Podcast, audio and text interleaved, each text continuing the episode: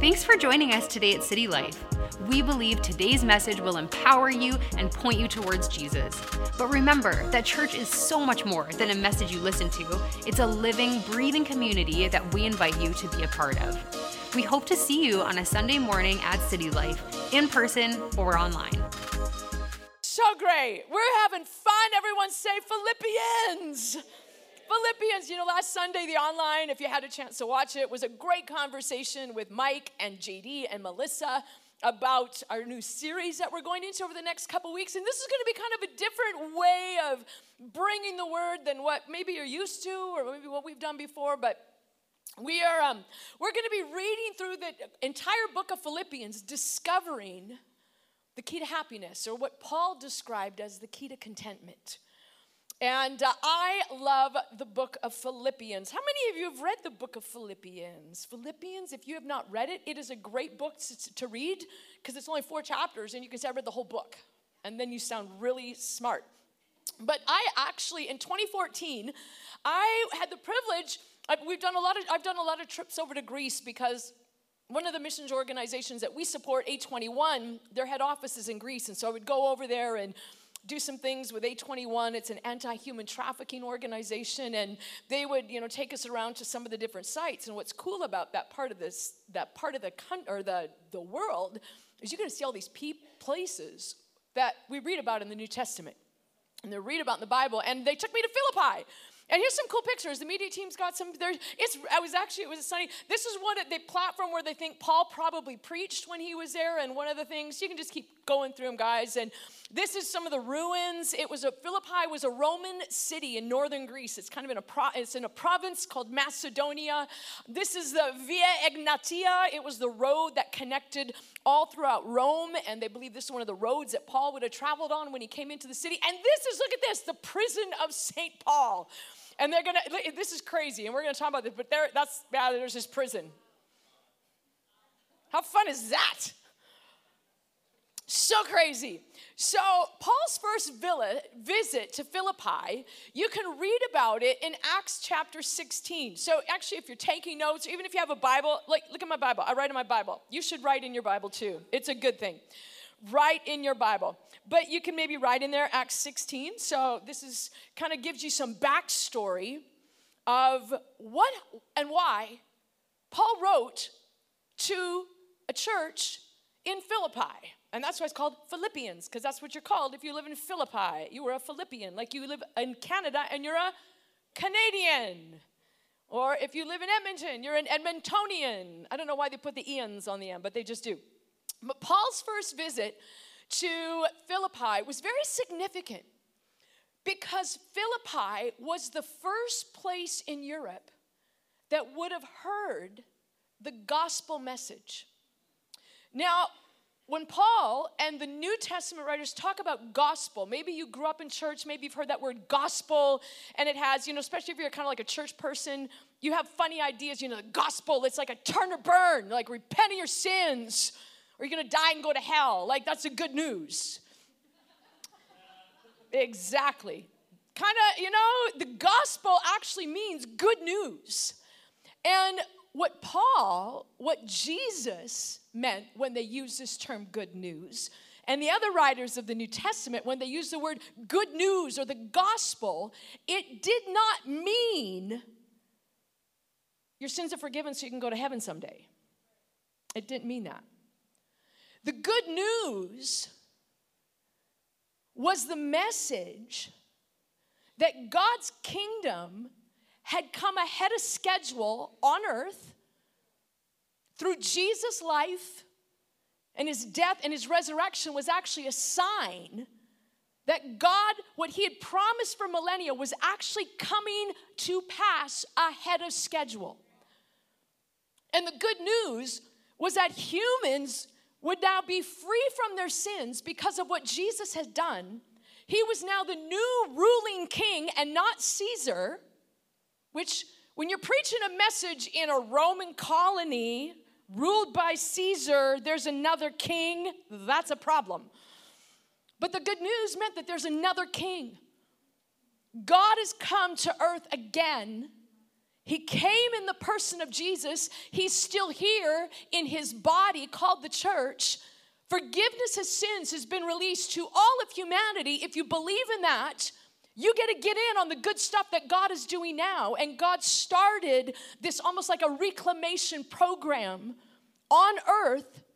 And someday, heaven and earth we're going to be joined again. We're not going to be whisked up off of earth to go someplace called heaven. Heaven is coming to earth, and everything on earth is going to be made new. That was the good news. And so basically, when Paul was preaching, he was going around to these Roman colonies and these other cities and places like modern day Turkey and Syria and, and all throughout the Middle East. And he was saying, There is a new king, a new ruler. It's not Caesar anymore. And he's a way better ruler than Caesar. Philippi was the first place in Europe to hear this good news message that there was a new king and it was not Caesar. Now, if you understand that, you see why Paul got himself into trouble a lot in the book of Acts. But it was in Philippi that Paul met this really wealthy businesswoman named Lydia. She became, they think, one of the first believers in Europe in Christ, in this gospel message. She ended up taking care of Paul, opened up her home to him, and Paul stayed in Philippi for a while. And Paul was there with some of his friends. One of them was named Silas. And they would go every day, they would go from where they were staying down to this place by the river where they were praying. And lo and behold, on one of the days, there's this little girl who was a fortune teller. She was a slave girl who'd been taken by some, you know, her masters, and she had, she was, she had a demon. She was demonized, but she had a gift of, she also, the demon enabled her to tell fortunes. And she was making her masters a lot of money. But she started following Paul and his buddies. And what would happen is she's like, These are messengers of the Most High God. And she was yelling, and, and like this went on for days. And she was saying these other things. And Paul finally was just like, he had enough of it. She was driving him nuts. One day, he turns around literally and does this In the name of Jesus, come out. And the demon left her, and the girl was freed. That's pretty cool. But her masters got mad because now she wasn't making them any money. So the masters, her masters, they got really mad. They hold Paul and Silas into the courts and said, These men are creating a ruckus. They're disturbing the peace, or they're uh, disrupting our business. They're taking away all of our money, and blah, blah, blah, blah, blah. And so Paul and Silas, they're whipped, they're thrown in prison. Maybe you know this story where they're in prison at midnight, they're praising God. And at midnight, there is this big earthquake. The jail is shaken. All the prison doors fly open. The jailer is there, sees what happens. He freaks out and he's about ready to kill himself because if you were a jailer in a Roman jail and your prisoners are gone, it's all your fault and you're dead. Except Paul calls out, No, don't kill yourself. We're all here. Not a single prisoner had left. Paul preaches, tells this jailer's like freaking out. He's like, "What?" And he goes like, "Tell me what I need to do to be saved." And so they tell him about Jesus and this good news message. The jailer takes him home. He gets baptized, and there's a whole nother story. But this is what's so crazy about Philippi. Philippi was the first place Paul was put in prison. and now several years later, Paul is in a different prison, writing to this church in Philippi. Everyone say Philippi. He's in prison, writing to a church in Philippi. First of all, he's thanking them. You will see it as we go through this book. But he's thanking the Philippi church for sending money. What they had done is they had taken up a collection for Paul, a huge collection. And then they had to travel by foot, because that's what they had, over 700 miles. It's like walking from Leduc to Vernon, BC. Except it was very dangerous because if you had a buttload of cash, people were gonna rob you. So it was this dangerous journey that they had sent these people carrying this money to, to Paul because, unlike our prisons today that take care of you and feed you, if you were in prison, you had to provide for your own food, own clothes, own anything. So that meant you had to have friends or family on the outside who were willing to come and take care of you. And so this, these people who weren't family that had taken up this large collection to give to Saul and bring it, travel this hundreds of miles on foot to bring this offering, to bring this money to Paul to care for him, that spoke volumes to everyone who was with and surrounding Paul in prison. It got them attention. But here's the irony of the book of all the churches that Paul planted and cared for, Philippians Philippi, the church at Philippi, was the one that brought him the most joy. This book, the Philippians, it's described as the happiest book, one of Paul's happiest letters. And I think it's funny because, again, it was Paul, these were the people that brought him the most joy out of all his churches, yet it was his first encounter in prison. This is what he tells Timothy later in First Thessalonians he says, this is how he describes his experience at Philippi. Listen to the words he used. 1 Thessalonians 2 2. After we had previously suffered and were treated outrageously in Philippi. this is the happiest church. This is his happiest letter. He loves the Philippians the most. And he was in prison when he wrote this letter. This is what's so crazy about this letter. Now, I'm saying all this because context is important when you're going to read the Bible. Understanding the background is so important because things that Paul says have a whole different context when you understand where he's at, where he's coming from, what had gone on behind all of this. So, as we're going through Philippians over the next couple weeks, we're actually teaching you how to read your Bible. Hey, go figure. But see, what I love about Philippians is that for somehow for Paul, suffering plus prison plus outrageous treatment plus more suffering and more prison somehow equal joy. Paul obviously didn't have issues with triggers. Don't even get me started on the triggers. I will say this if you have triggers, you need to de-trigger them. There we go. Joy is one of the ha- joy is one of actually the big themes in this book. The book of Philippians. In fact, one of the things I encourage you to do, one of the things I did, I just went through and highlighted in pink, because pink is kind of like a happy, fun color. I highlighted every little word joy, celebrate, rejoice, joy, celebrate. It's pretty cool how many times it's written in there. But joy is a major theme in this book. In fact, it's a template. The book of Philippians is a book of how to live free how to live in joy even when circumstances suck. See, the thing about Paul, when he was in prison, prison wasn't in him. And Paul wrote this letter not as some superstar apostle. In fact, he was kind of like, he thought he was like just average person. He wasn't. He was pretty a brilliant man. He was very well educated. But Paul wasn't writing this book just to show how great he was and how to do, who actually wrote it. And we'll see later in Philippians in chapter 3, 317, it says, he's saying, imitate me. In other words, everything I'm telling you, how I've done it, just follow me and follow my example, and that's how you can follow Christ. Imitate me as I imitate Christ. So everything we're reading about Paul in here isn't just for Paul, it's for me. Can you say it's for me? Church Online, can you say, It's for me? It is for me. He lived free. And this is what's so crazy. If Paul hadn't mentioned prison, if you could take out all the verses about prison or bad treatment, you would never know Paul was in prison based on what he writes about in this book. So, this is what we're gonna do. We're gonna read the whole chapter one. We're not gonna read the whole book, just in case you're freaking out. Philippians 1, I'm reading in the voice, and we're going to have it on the screens. You can follow it along. It's also in your app. You can follow along in the message notes. If you have never done that, you can open up the City Life app. You can download it, Church Online. There's probably a link there somewhere how to download the app, and then just go to messages and you can click, or notes. Is it notes? Messages, and there'll be notes in there. You can find them. Here we go. Paul and Timothy, slaves of Jesus, the Anointed One, greet you, our friends in Philippi those set apart by Jesus the Anointed. And we greet the elders and deacons who serve with you. Grace and peace be with you from God our Father and the Lord Jesus the Anointed. Now, look at this. Whenever you cross my mind, I thank my God for you and for the gift of knowing you. Man, he loved this church. He loved them so much. My spirit is lightened with joy. There's the first one. My spirit is lightened with joy whenever I pray for you, and I do constantly because you have partnered with me to spread the gospel since the first day I preached to you.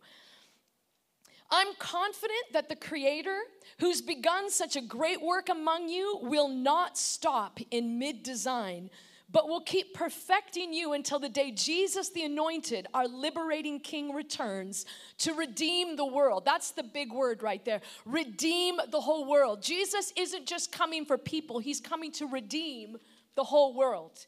He's coming to redeem the systems of the world. He's coming to redeem all of the industries in the world. He's coming to redeem creativity in the world. He's coming to redeem economics. He's coming to redeem leadership.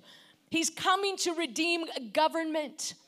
He's coming to redeem family. He's coming to redeem marriages the way they're supposed to be. He's coming to redeem identity the way you're supposed to be. How God created you to be. God's coming to redeem you inside and out. He's coming to redeem friendships. He's coming to redeem education. He's coming to redeem business. We don't go to heaven and float around on clouds eating cream cheese. Like, seriously, we do not. He's coming to redeem. Everyone say, redeem the whole world. Redeem the whole world. And you know, I love this. He's perfecting. You know what? Nobody's perfect. That is not a biblical truth. God's goal for you is actually perfection.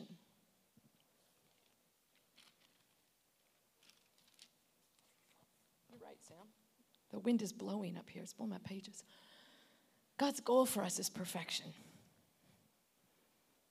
And He also knew we could never get it on our own. That's why we need Jesus, and that's what the good news is. He lived a perfect life, died to set us free of all of the stuff that limited and kept us from being perfect. And when He rose again, it was a sign that now a new way of being human was possible for every human being. But you think about perfecting. God's not going to stop in mid design, but will keep perfecting you. have you ever seen somebody who's a really amazing chef? You know, whether you watch those cooking shows or something. You know, the, it's got to be perfect. It's all in the little, like the little drizzle, you know, the little shaping of the little leaves into a flower or something. You know, like perfection is in the details, isn't it? It's in the little mundane things, the things that we think nobody will know. You know, I think that's the way God works in us. His perfecting in us is in the mundane, the little details, the things we're just kind of like, that doesn't matter. No, God's like, no, that's the perfecting. We're going to work on that little, little issue you think is a little issue. We're going to work on it. I'm confident. It is only right that I should feel such admiration for you. I'm in verse 7. You hold me close to your hearts. And since we're partners in this great work of grace, you've never failed to stand with me as I have defended and stood firm for the gospel, even from this prison cell. Before God, I want you to know how much I long to see you and love you with the affection of the anointed one, Jesus. You know, I love how Paul, he said, I have defended and stood firm for the gospel, even from this prison cell. And see, the gospel for Paul wasn't words, the gospel for Paul was a reality. Can you say reality? The gospel for us, the good news for us, is a reality. And see what Paul, when he was saying the good news, the gospel, he was actually, I've stood firm in this other reality. I've stood firm. Even while I'm in prison, I know that there's this other reality called the kingdom of God that's here present on earth right now. It's a reality here on earth right now where Jesus is king, Jesus is Lord. Even though stuff doesn't look like it, I am looking beyond my prison and I see this other reality that is the good news that there's a new king, that God is ruling here on earth and he is in the process of redeeming and reclaiming everything. He saw beyond the present and he saw the reality of what could be what was in a different place. It's kind of like, remember those 3D images? Remember those weird things that they had a whole bunch of designs and you kind of had to like cross your eyes in order to see what it was? You had to actually look beyond the image to see what was. And he goes on to pray. Here's what I pray for you, my Philippians. Father, may their love grow more and more in wisdom and insight. It's kind of funny he didn't say feelings and gushy stuff. May their love grow more and more in wisdom and insight so they will be able to examine and determine the best from everything else. And on the day of the anointed one, the day of his judgment, let them stand pure and blameless, filled with the fruit of righteousness that ripens through Jesus the anointed. You know those three verses right there? If you don't know what to pray, that's a great verse to pray for your friends and family, your loved ones. And look at what he says All this I pray with a view to God's ultimate praise and glory. I have good news, verse 12, brothers and sisters, and I want to share it. Believe it or not, my imprisonment has actually helped spread the good news. There we have it again. Has actually helped spread the good news to new places and populations. Word is spread through the ranks of the Imperial Guard and to everyone else around me that I'm in prison because of my faith in the Anointed One. My imprisonment has instilled courage in most of our brothers and sisters, so they are trusting God more and have been even more daring as they speak the good news without fear.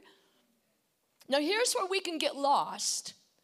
But here's Bible tip reading number one you got to put yourself into the story.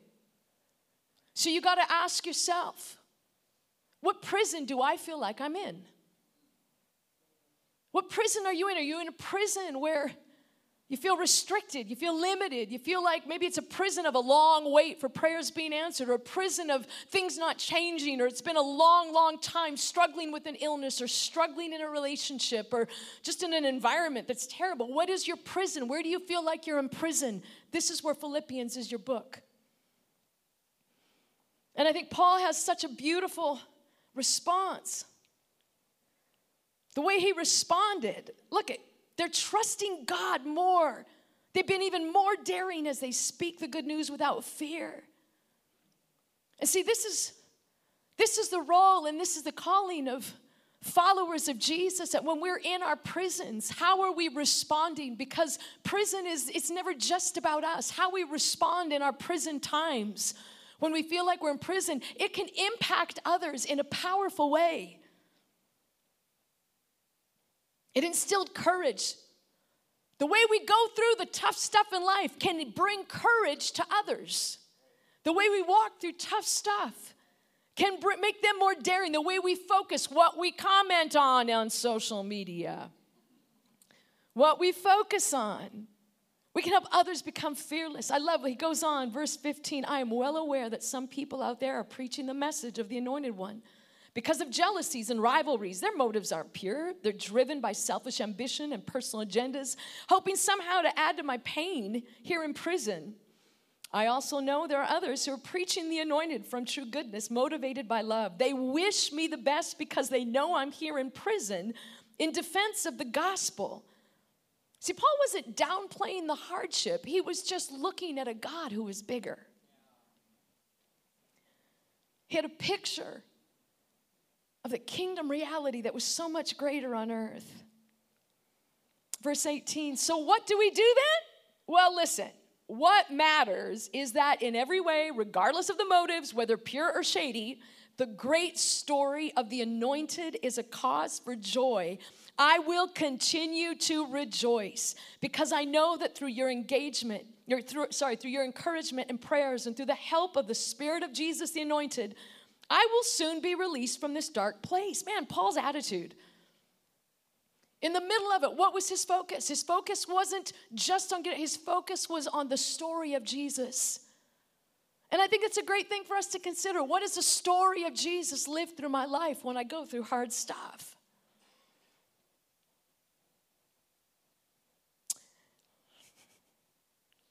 Verse 20, I don't expect that dishonor and shame will plague me in any way, but I do hope I will continue to be able to speak freely and courageously about Jesus.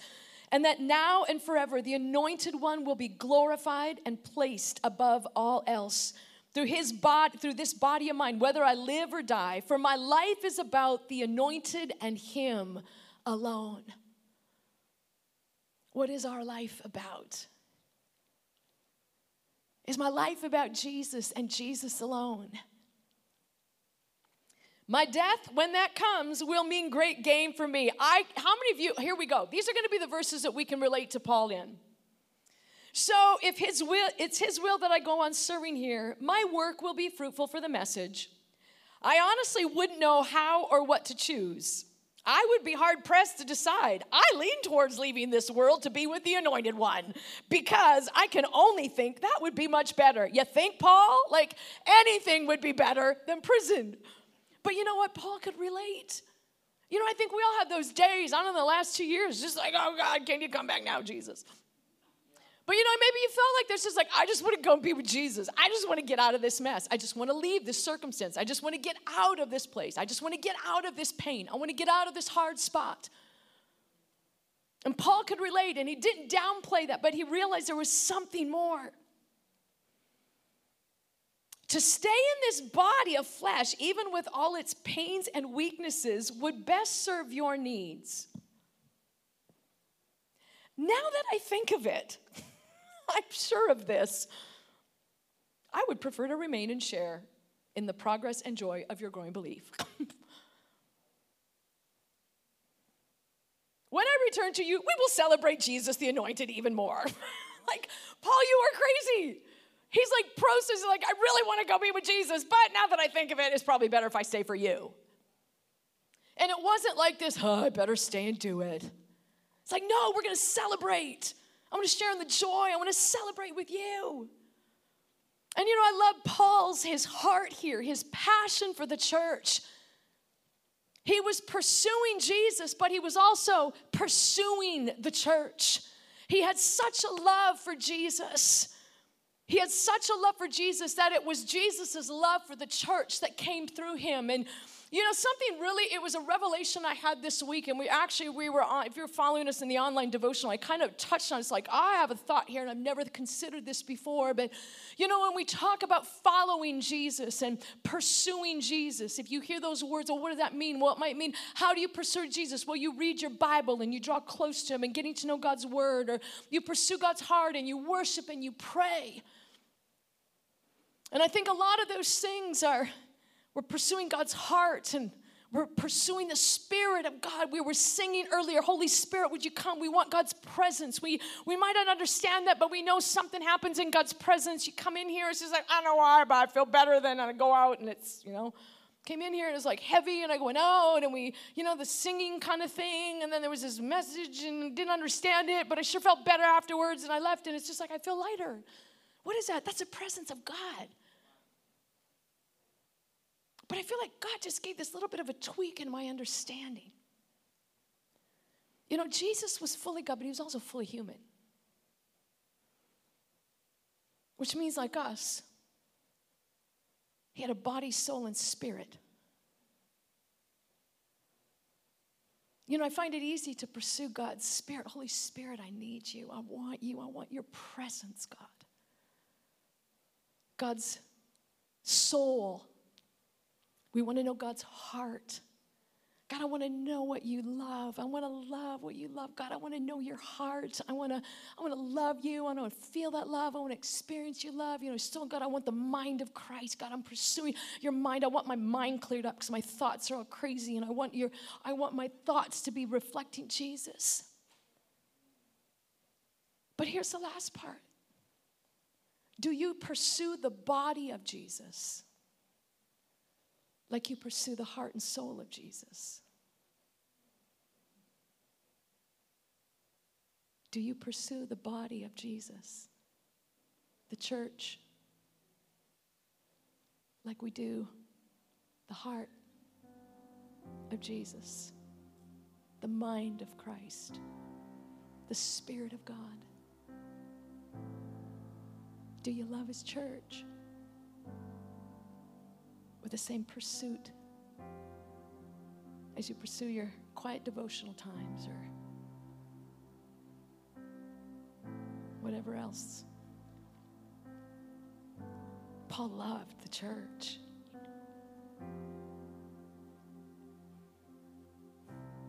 Here's what I want. Conduct yourselves as true and worthy citizens of the anointed's gospel, so that whether I make it or don't make it to see you, I will hear that you continue to stand united in one spirit, single minded in purpose as you struggle together for the faith in the gospel. Don't be paralyzed in any way. by what your opponents are doing, your steadfast faith in the face of opposition is a sign that they're doomed. and you've been graced with God's salvation. And now, look at this.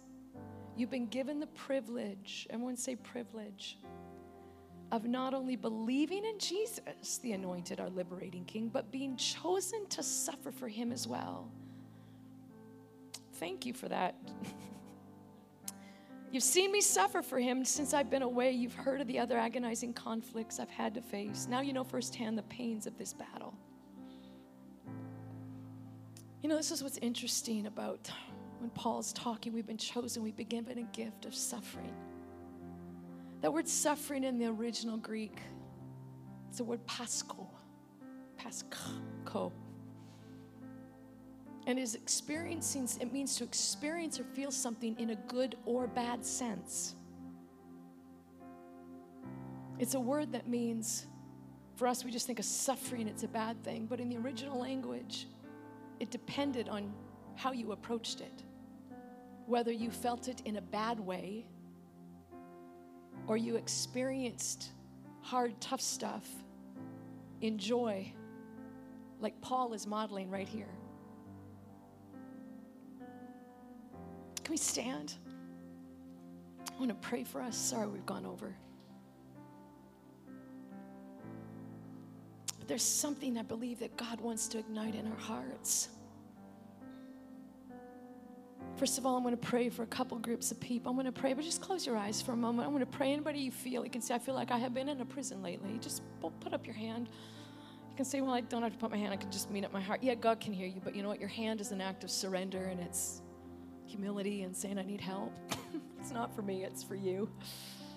I'm going to pray for you. There's hands up all over the place. And I want to speak over you because God's given power and authority to us. And I believe that in the same way that Jesus, Paul came declaring the good news, part of the good news was that captives are free. I'm going to pray for you today that even though you might feel like you're in prison, I want to pray liberation in your spirit, liberation in your soul, in your heart, in your emotion. You're feeling that it might go on a little bit longer physically or the circumstance, but you don't have to have prison in you. And Father, in the name of Jesus, I come into agreement with every person whose hand is raised. God, you know the dynamics. You know exactly what the prison is. Father, the answer, the things that haven't been answered, the frustrations, the hurt, the very real physical pain. God, in the name of Jesus, Father, even for those watching online, in the name of Jesus, I declare the message of the good news, the gospel that is here now, that the captives have been released, the prisoners have been set set free. And I speak loosing to every person now, Father, that this prison would not have gained any weight, gain any place, gain any root in the soul. I speak freedom and liberty to the soul of your people. I speak liberty into people's bodies. God, I speak healing to come now. Healing is not part of the kingdom of God, and we declare healing and health and wholeness in physical bodies now in the name of Jesus. And God, we declare a new day of freedom and liberty for your people today in Jesus' name. In Jesus' name. Come on, can we give God thanks? In Jesus' name. No more prison. No more prison in the soul. God, I thank you for a joy being released that no matter how long it might be in that circumstance, God, there's going to be a joy just like Paul experienced the joy of knowing who really was his King and Lord. In Jesus' name in Jesus' name. I'm going to pray. This is for all.